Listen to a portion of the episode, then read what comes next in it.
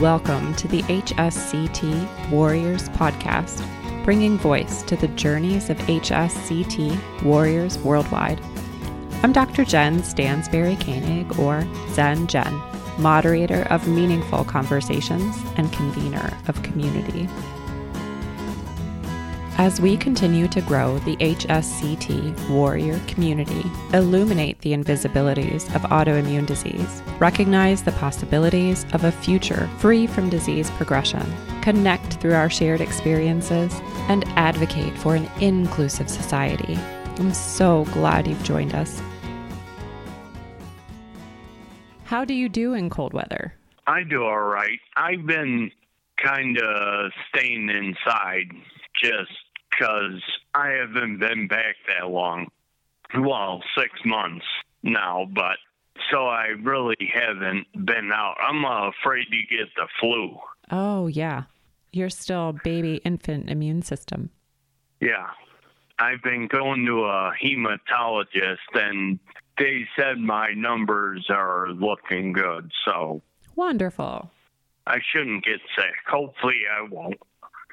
My wife had the flu for 4 or 5 days, and I didn't get it, so. Wonderful. Whatever you're doing is a good thing, right? Yeah. So I'll just take a minute to say welcome, Craig. Thanks so much for agreeing to share your story on the podcast. Oh, absolutely. So tell us more about how you even came to find out about HSCT, and if you're so near to Chicago, why you chose Mexico. Well, I had heard about stem cell stuff a few years ago when I first started declining. So then I was researching that, and the stem cells seemed to be the way to go. And then I seen a lady on YouTube, and she was like talking about the stem cells and how it worked for her. And she also had MS, but she was talking about how she had to have it redone every 3-4 years. I'm like, yeah, that sounds good, but I really can't afford to have it done all the time. As I continued to research, then I learned about chemo, which was kind of a scary thought at first, but as far as I was concerned, I'm still young. I mean, I'm only 34. I wasn't willing to just give up. Good for you. There's no sense of laying down with the disease, right? No, because I lost a lot quick. I mean, my vision got bad. My speech was terrible. My walking was bad. I couldn't stand on my feet for more than a couple minutes. Goodness. Very aggressive. But, yeah. And it happened quick. So when were you diagnosed? I was diagnosed in 2010. Okay. Same year as me. I had optic neuritis first. Okay, so that was that first signal. Did you have symptoms leading up to that bout of optic neuritis? No, not that I didn't notice anything. When I first went to a doctor, he said after looking at my reports that I probably had MS for 10, 15 years. Wow. I really didn't have any symptoms. That's amazing. It's weird how it came so fast. Oh my gosh. I learn so much every time I interview someone who has MS, because even though the diagnosis is the same, the experience with the disease is so unique. So thanks so much for sharing your story. Absolutely. And so diagnosis in 2010, and then what treatments did you try, and how did they go for you with this aggressive form of MS? I was on Copaxone for a few years, and it worked. I didn't have no side effects from it, and nothing advanced. But then I stopped taking it because the injections. I worked in heights, so I had to wear a safety harness, and I would have welts from the injection. Mm. And I guess at that time, when you're not having any problems, it's easy to say, oh, I don't need medicine. Sure. So I just stopped. What were your next steps? Did you end up having a relapse? Yeah, I stayed on the Copaxone for a while, and then things got worse. And then my eyes started acting up and the fatigue a lot. So I quit what I was doing. I was a union carpenter, and I built a lot of scaffolding. So I quit doing that because really wasn't safe to be a pioneer. No. So I was off for probably a year or two, because my symptoms got so bad. And then I went and worked for, I worked in the sheet metal shop of a place that made popcorn machines. They actually invented the popcorn machine in the 1800s. Wow. How about that? I liked it. It was definitely different from what I was used to. Going from construction, working outside, and then working inside. Sure, but they had a role that you could fulfill despite some of the issues that you were having with your disease. Yeah, and everything went away for a couple of years, and I was fine. I was working, I was content, I wasn't taking any medicine, and then it just hit me out of nowhere. Like, it was about an hour drive to work. It was kind of by O'Hare Airport where I was working. Mm-hmm. And I rode to work with two guys that I grew up with. And I was driving, and all of a sudden, on the expressway, I started feeling weird. And it was kind of chilly out, but I rolled all the windows down, and I felt like I was going to pass out. And then it went away. And I was like, that was weird. And we were somewhat close to work. And we got there at 6, but I didn't have to start until 7. So I told the guy that rode with, I'm like, I'm just going to wait in the car and then go in. At 7. Well, at 6:30, then I was like, all right, I tried to go in, and it took me a half an hour to walk from my driver's side door to the back of my truck. I was like, something ain't right. So I haven't worked since. Wow. So what did you do that day? Like, you got to the back of your truck. Did you make it into the building? I went back to my truck, and then my wife came out there and picked me up. Yikes. So you must have been freaking out. Yeah, a little bit. I would have been freaking out. I would have been like, what is going on? Yeah, I had no clue. When I went back to the neurologist and explained to him what was going on, and they sent me for MRIs, and they realized, like, I had new lesions. Stuff had gotten worse. So then I started on a new medicine, Tecfidera, and I was on that for probably a year. And I didn't care for it. I had a lot of side effects with it, but everything kept progressing. So wasn't doing its job. Right. I had the same experience on Tecfidera. And my mom's cousin has MS, and she did great with Tecfidera. Yeah. And so we were seeing the same doctor, so I was hopeful it would work, but it definitely didn't. So I went back to the neurologist, and that's when I started researching about the stem cells. And so it sounds like you found information about the mesenchymal stem cell treatments, right? So I consider that like a Band-Aid for some kind of healing to occur. But you mentioned that in your research, you found this person was looking to repeat it like every 3 to 4 years. Yeah. Which does not sound like HSCT. So how did you find out about HSCT? It popped up online.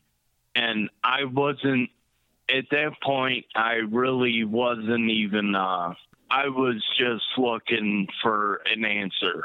Because everything from the doctors, they kept saying, well, this medicine might work and it might help. I couldn't get no definite answers.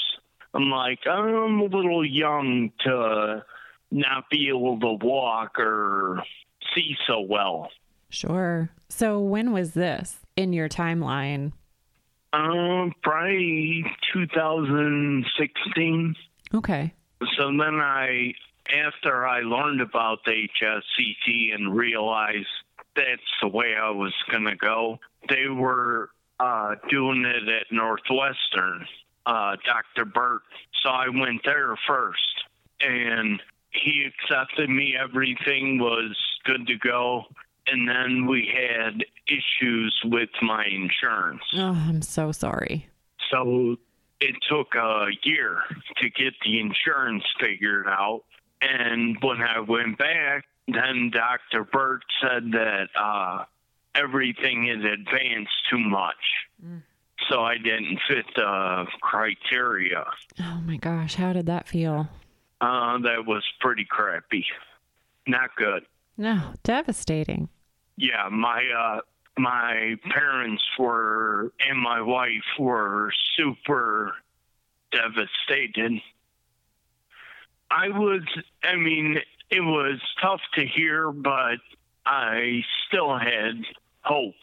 Sure. That it was going to get better. Well, you have to, as the patient, right? Like, that's what carries you forward. Yeah. Especially when you hear that you can't go through with it in basically your hometown, right? Yeah. That's just horrible that insurance took so long. Yeah, and I kept the research. I didn't completely give up hope yet. And I went to Houston for a seminar for Dr. Ruiz from Mexico. Okay. And my wife and parents went with.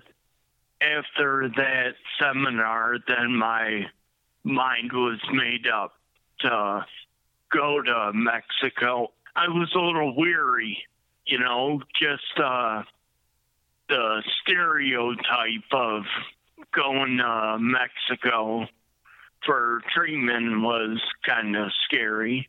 But after the seminar and I met the doctor and a few other doctors, I was sold. And they were real helpful through the whole process of getting signed up. Sure. So how long did it take then between the time you saw them in seminar and decided to go for it? How long did it take then for you to get to Mexico? It was only a few months. Wonderful. Did insurance come through this time? No. I had my parents and my wife's family threw some benefits to raise money. And then my grandfather helped too to cover it. So we raised enough money and all together to pay for it. I'm so sorry that you had to take that route, right? But so glad that your family was able to come up with the money to support you. Yeah, that was huge. I'm very grateful for the support. I couldn't imagine having to go through all of it without the support. My family's been super supportive, from my immediate family, my mom and my dad and my brothers and my wife, but then extra family. My mom's brothers and sisters helped out, my wife's family. So I've had a lot of support. That's so helpful. Yeah, it makes a huge difference. Oh my gosh. And I just have so much compassion for those people that don't have the support or a large family that even has the means to support, you know. So many people even do have the family or connections and community to support them, but maybe they don't have the means either. And it's just, to me, it's a tragedy that insurance plays such a huge part in determining whether or not we get the care that we need in the time that we need it. Yeah, it's kind of crazy. When I had a conversation with a lady from the insurance company on the phone when they told me they weren't going to cover it. And I said, you have no problem taking our money every month, and now I need something and you don't want to help. I understand the whole process is still new, but still, I mean... Yeah, when the doctors say that it's the prime time for you to receive a treatment, the doctor should be the one making that decision or recommendation, not the insurance companies. Yeah, I agree. And it's crazy, like, they've already saved tons of money on it, because I haven't been on any medicine since I've had the treatment. So it's like they're already saving money. Yeah, they sure are. So how did it go in Mexico? Pretty good. I was impressed with how that whole system worked out. Like, when we first got there, I was kind of in a haze. Things were getting worse. The brain fog was real bad. Until I had chemo, it was like a blur, everything. I mean, I remember getting there, and that was my first time on a plane and whatnot. I remember all that, but I was just kind of on cruise control. Sure. I just wanted to get started. Sure. And then what happened after that? Like, what did you notice after that first dose of chemo? The brain fog, it didn't go away completely. I still have a little bit now, but it got so much better. Just after the first chemo treatment, I couldn't believe it. And another patient that was there, he also had brain fog, and that was his biggest concern.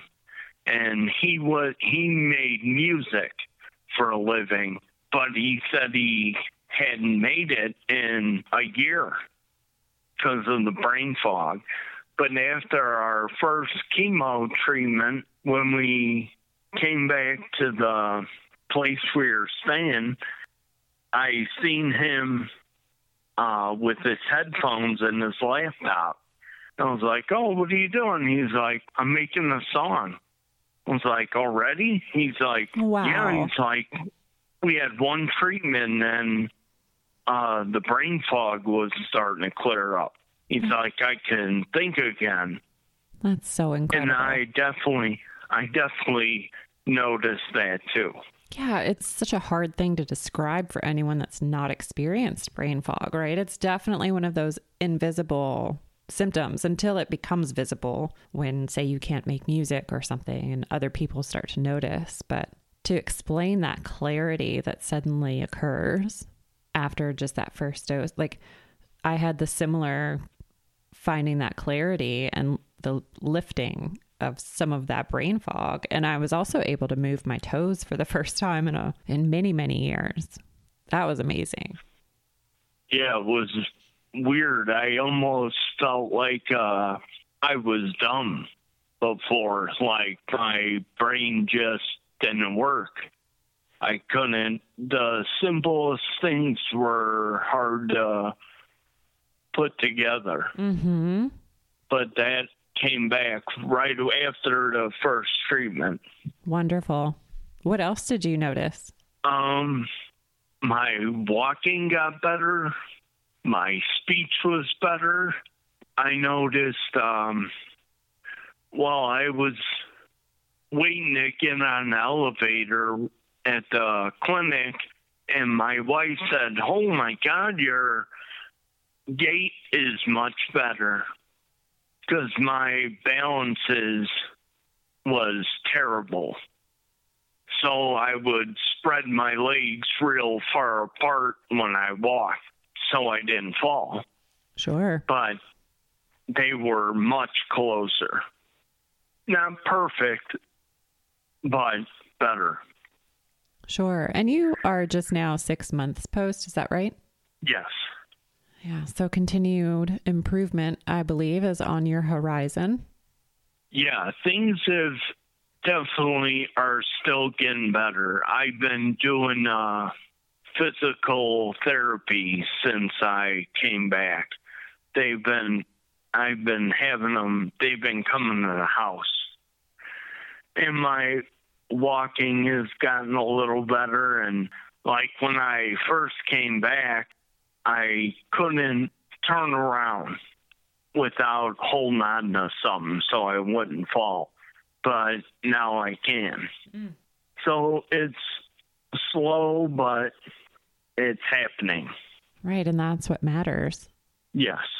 And I keep telling myself, you've got years of damage that was incurred that you need to take time to reverse. It's not just going to be instant, right? I think it's going to take time. Yeah. That's probably the hardest thing to realize is you need patience. Yes. Because you're not just going to get better overnight. And I'm kind of pushy. That's what I want to happen, but I realize it's not going to work that way. It takes a lot of hard work. It really, truly does. And part of that work is finding the patience. Yes. So I'm curious, why was it important for you to participate in the podcast? I wanted it to spread the word. I think it's important for people to know that there could be an answer. I understand it doesn't work for everyone, but if there's a chance it'll work, it's good to know that there is hope, and not a lot of doctors will tell you about it. Right. Because it's still new, and it is risky. But I don't know. I feel like an answer is necessary. So I'd like to, if anyone else feels the way I do or did, to know that there is an answer. Things could get better because I got so sick of hearing, "Oh, it might work, it might get better." No, that was kind of unacceptable. The drugs seem like a roll of the dice. They work for some people, but other people they just don't work for. Yeah, because I did steroid infusions also multiple times, and they really didn't help. And none of the medicine I ever took helped. Well, the Copaxone was doing its job, keeping it at bay at the time, but once it advanced, it wasn't preventing anything, or it wasn't going to be slowed down. I think it's important to share the story of going to Mexico, because now in the United States, the only protocol available is myeloablative, which is a bit more serious than I believe what's being run in Mexico. The help there was great. Like, I tend to have a lot of complaints about stuff, but I don't have a single complaint about the treatment, the people there. It was all great. They were super helpful, and I hate to say made it easy, but they made it easy. Yeah, it's a significant procedure, but when you feel supported by your caretakers, then certainly it feels not as complicated or not as tough when you're in the thick of it. Yeah, it was just me and my wife went there, and she was able to stay the whole time, so that was helpful. Yeah, that's great. What about a memorable experience for you while you were there? I probably meeting everyone from different parts of the world that were kind of going through the same thing. Sure. So where was everyone from? I met some people from Canada, and a few people from Holland were there. And there was some people that were from Mexico, well, one person, but there was also people from other states. There was people from Utah, from Georgia that I met, from Tennessee. So it was pretty, I guess, humbling knowing that there was other people going through the same thing. Sure. Well, nice to connect with others. Yeah. And when we were in Mexico, like doing it, I was at Puebla. And so they had a cafe, a restaurant in where we were staying. So that was kind of nice to. Everyone would get together to eat and share. That's how we got to know a lot of people. It's definitely a unique aspect, I think, of any of the clinics around the world. Yeah. So did you have any doubts going into it? Like, were you really nervous about going to Mexico for treatment?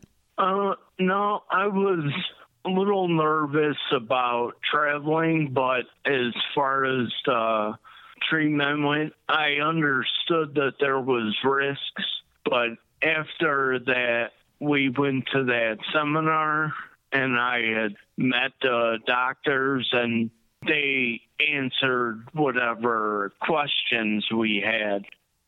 I felt pretty confident. Sure. So what could you offer as advice to other people that are going through an aggressive form of their disease? What might you offer as advice to them based on your experience with HSCT? Try to stay positive. That's a huge thing. I know it's definitely hard at some point, but there is hope out there that you might get better. So you gotta think positive to move forward. That's helpful. Thank you. What were some of your strategies to stay positive throughout your experience?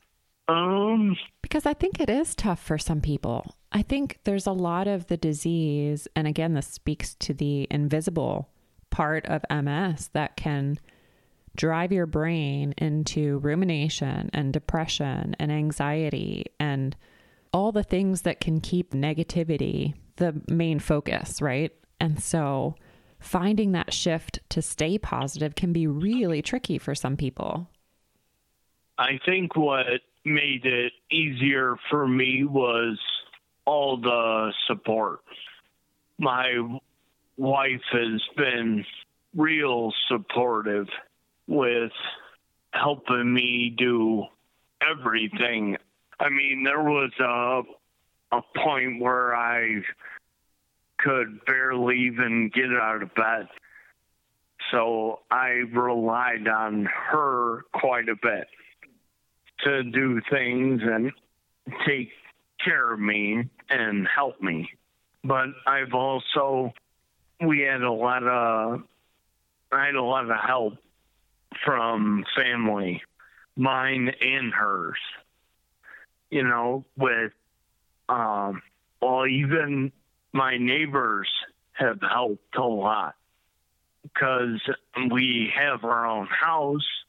So there's a lot of upkeep, cutting grass and shoveling and stuff like that. So I've been able to lean on them to help out. That's fantastic. Which is huge. Yeah, it really is. Yeah, and we've had some things go wrong around the house, and usually my brothers or someone, my father, my father-in-law, my mother-in-law, everyone steps up to help out, which is huge. Well, and it's huge for you to accept the help, right? It's not easy to ask for help or admit that you need help. And so it's awesome that your family is so willing to help, but it's also awesome that you're willing to accept that help. Does that make sense? Yeah, that was hard at first because I don't expect it from people. So it's kind of hard to accept help because you always think, oh, I could do that. I don't need this. I don't need that. But so it kind of took me a little while to realize, like, hey, you gotta accept if people are willing to help. That's so true. So what about a superpower that you gained from your experience with HSCT? I'd have to say patience. Because without that, it's kind of, I want everything right now. You know, that's how most people act. You want something to happen right now, which it doesn't always work that way. And that's when I learned that you have to be patient and let stuff run its course. So did you have that attitude, if you will, before transplant, or this is something that definitely came on after transplant or during HSCT? I kind of had it started before. It all started with denial of the treatment, because I wasn't willing to just give up. And after, I mean, it was probably 3-4 years that I, in between when I found out about it and it actually happened. So I had to take it one step at a time. Yeah, it's a long time to find that practice of patience. So does the practice come easier for you now? A little bit, yeah. I guess I have more faith in it, like the whole process, and it works. I can't say enough about care from the people in Mexico. They just made it so easy, like just going through the whole process. They were there every step of the way. That's awesome. Did you have any complications when you were there? No, not really. That's awesome. I was fortunate because, you know, some people do, but I really didn't. The biggest thing that happened to me when I was there was my wife had left the room to go get food, and I fell, and there was no one there, but the cleaning lady was cleaning the room next door and heard me fall. Oh, wow. So she came in right away. Now, they were the only people that didn't speak English there. Everyone else spoke English except for the cleaning lady. But she came in, made sure I was all right, and she got help from the main desk or whatever downstairs, and they came up, helped me get up and sit down, calm down, kind of. Well, sure. When was that? Were you neutropenic at the time? Because that is very scary. No, luckily I wasn't neutropenic yet. That whole part of it was kind of scary, but it went smooth. Yeah, I'd say anytime there's a fall, it's terrifying. Yeah, it was a little rough dealing with going through the chemo, like losing all your hair and everything was kind of rough, but it wasn't terrible. I keep my hair pretty short anyway, so it didn't really have too much of an effect. Sure. Minus my beard falling out. Oh, yeah, that can be troublesome. A little bit. So can you tell us anything that maybe contributed to success in your experience with HSCT?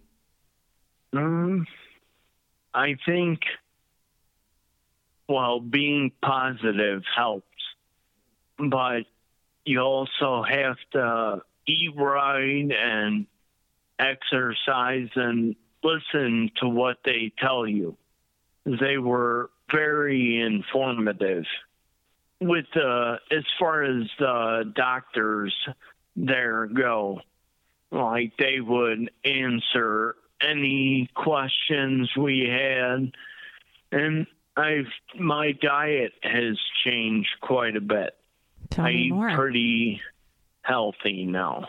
Yeah, what was it like before? It wasn't terrible, but I was a smoker before, and I actually quit smoking when we were in Mexico. Congratulations. Yeah, thank you. That's not easy to do. When the chemo started, I was pretty sick, and I figured I don't want to have to go through this again if I don't have to. That's good motivation. And so did your diet change, like while you were in Mexico? Did you realize that eating better also contributed to helping you feel better? Yes and no. I've been fortunate to where my diet really wasn't having a negative effect. I had been eating pretty good for past couple of years. Like I slowed down on the fast food, but then I just quit eating any of that junk. So I think that helped. Oh, yeah. Fast food, fried food, anything fried is just like foreign to our body. Our body doesn't know how to handle it. Yeah, and different things work for different people. Absolutely. Because I noticed even some of the people I met during treatment made comments about sugar had a big effect on how they felt and acted. It really doesn't affect me too much, but some of the other people were saying they noticed if they ate something sugary or unhealthy that they would pay for it for a day. I have the similar experience for sure. So how has your diet improved? I eat a lot of vegetables and eat cleaner. My wife cooks a lot. I don't eat so much red meat. So it was kind of a big change when after being neutropenic and they, you know, having to be careful with vegetables and stuff because I was eating a lot of fresh stuff before. Yeah, that is tough. So then I had to resort to eating a lot of vegetables out of cans. Oh, that's a good solution. Yeah, which is a big change. Sure. Well, are there any resources or books that you would even recommend to others? No, I really couldn't look outside or read anything. My eyes also got pretty rough. Like I can read still, but not very long. Before I couldn't see very well at all. And my eyes were bouncy. My eyes went up and down a lot. So I couldn't read nothing or do much. Sure. So the presentation, it sounds like, in Texas really helped you feel good about everything. Yeah. And I'm sure there are videos out there, even like video presentations by Clinica Ruiz to talk about all that they offer in Mexico. Yeah, they were pretty informative when I was there. I didn't do too much research on stuff because my vision got better when I was there, but it's just, I notice now it's slowly getting better. Good. I hope it continues to improve. Yeah, me too. So what are you grateful for about your experience with HSCT that maybe has gone unspoken? I'm grateful that, well, one, the family support is huge, but as far as the treatment itself, just the opportunity for things to get better. I was kind of lost as far as losing my vision and walking. I haven't driven since that day. Wow. So it's been a while. Yeah. So that's one of my goals, is to be able to drive and work again. It's kind of important. Yeah, that would be amazing.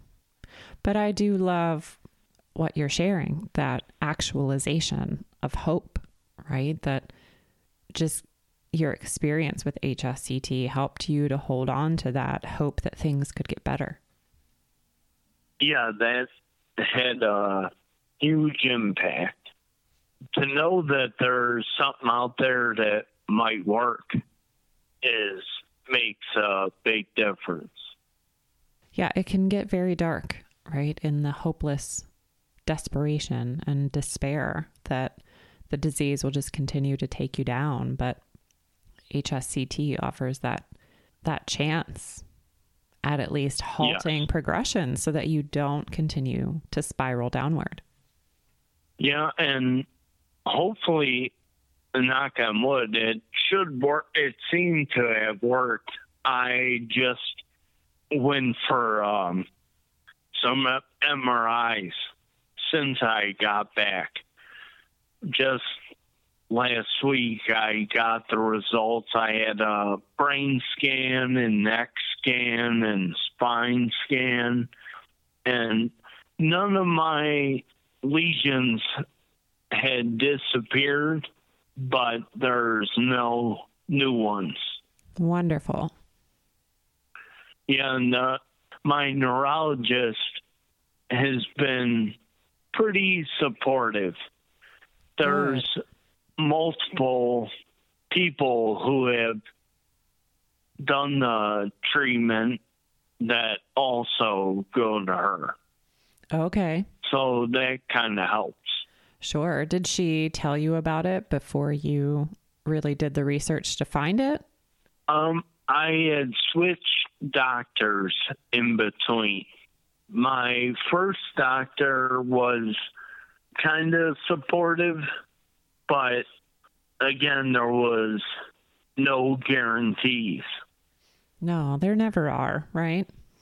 No. But hopeful. And I had met with a woman who had had the procedure done a year previous in Mexico, and she led me to my new doctor. So the doctor was kind of familiar with the whole process. That's helpful. Yeah, that was a big deal because I learned just being in Mexico and doing the treatment, all doctors everywhere aren't supportive of it. Right.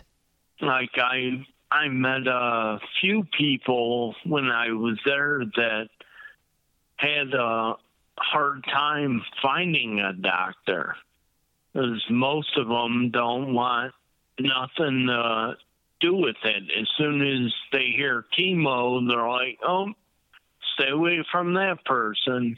Yeah, my hope is that with this podcast and even the nonprofit we've started, that more doctors will become more aware of the research out there that shows HSCT is effective at halting disease progression. Yeah, from what I've heard recently, Dr. Burt had stopped doing the treatments in Chicago, but was traveling around spreading the word.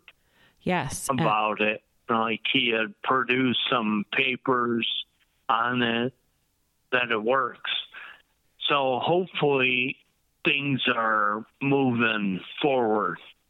Definitely. Well, and more people learn about it. Yeah. Like it's more protocol.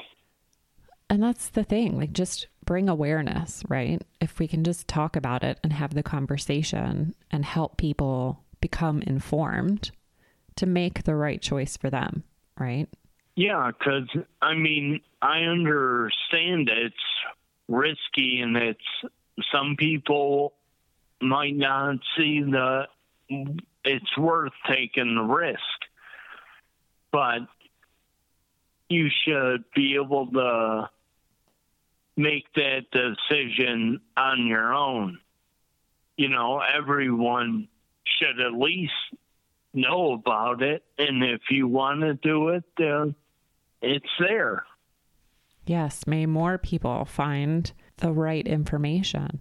It's wonderful. Yeah, it's wonderful that you were able to travel to Texas just to hear that presentation and be able to meet those doctors in person and get answers to your questions to help you find the resolve to go through with it.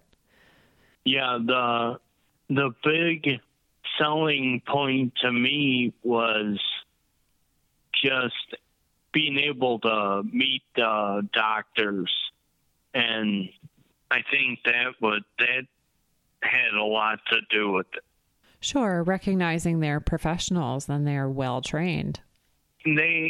After going to that seminar, they laid it out pretty well. and explained the whole process and made us aware of the risks. They also had some previous patients there that came to tell their story and speak on it. So that helped too. Oh, yeah. To make the decision. Like, if it worked for him, then it might work for me. Well, and just to learn that personal experience, right? I think that's part of my goal with this podcast, is so that people can hear the personal experiences in going to Mexico or going to Russia, recognizing that, we all struggle with our disease, but the chance, like you're saying, the hope that it could be resolved or halted, it feels more tangible when you can hear someone's story and experience going through it. Yeah, that's very true. I learned about the podcast when I came back from Mexico, and I started listening to it, and I was kind of amazed, like, to hear that someone had the same experiences that I did. Isn't it? Because you feel so isolated sometimes when you're going through your experience, and we are all unique. But it is nice to know that somewhere out there, maybe somebody is going through something at least a little similar. Yeah. I'm glad you found the podcast. Yeah, I'm excited to be on the podcast. I'm so grateful that you took the time to share your story with us. Yeah, absolutely. I'm just grateful for the opportunity to get my story out there.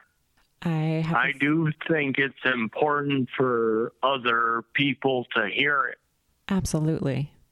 I have a feeling to know that there could be an answer. Yeah, I have a feeling you'll definitely inspire others. Yeah, it's important.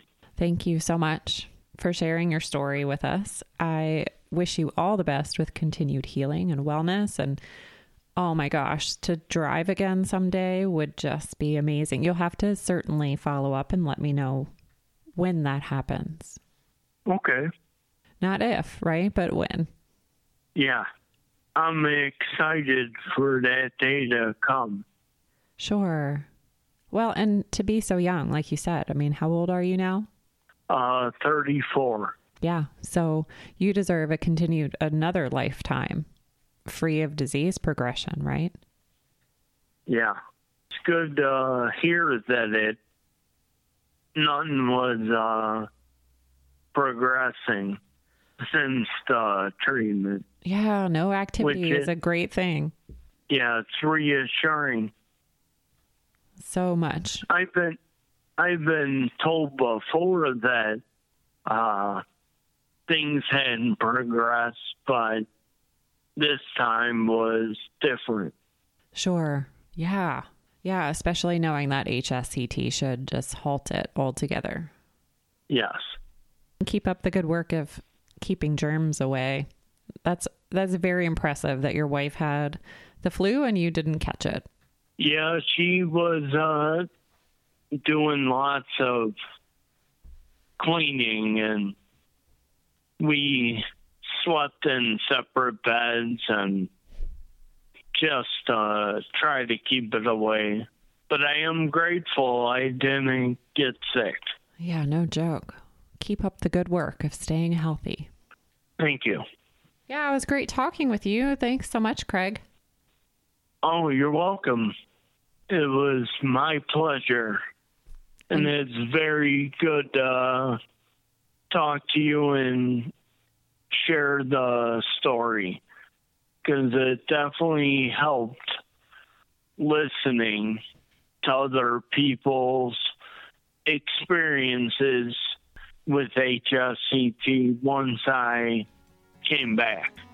I'm so glad. Keep up the good work of recovery, and let's be in touch. All right, will do. Yeah, take good care. Thank you. Bye.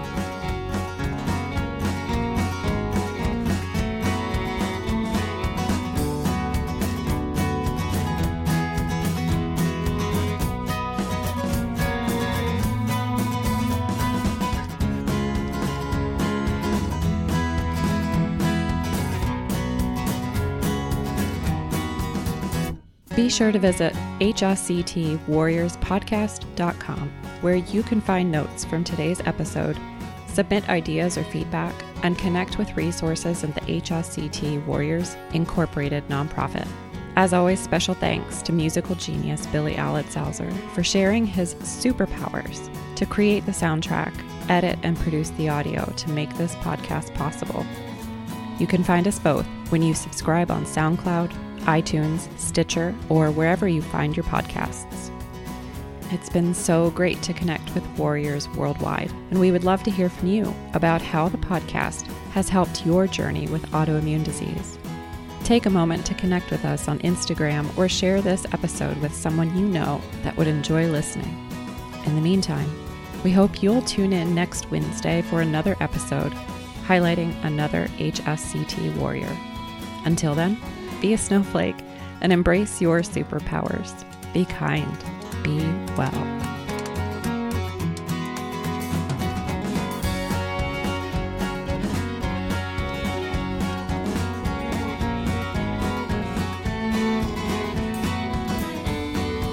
Jen Stansberry-Koenig and the producers disclaim medical influence and responsibility for any possible adverse effects from the use of information contained in the podcast. If you think you have a medical problem, please contact a licensed physician.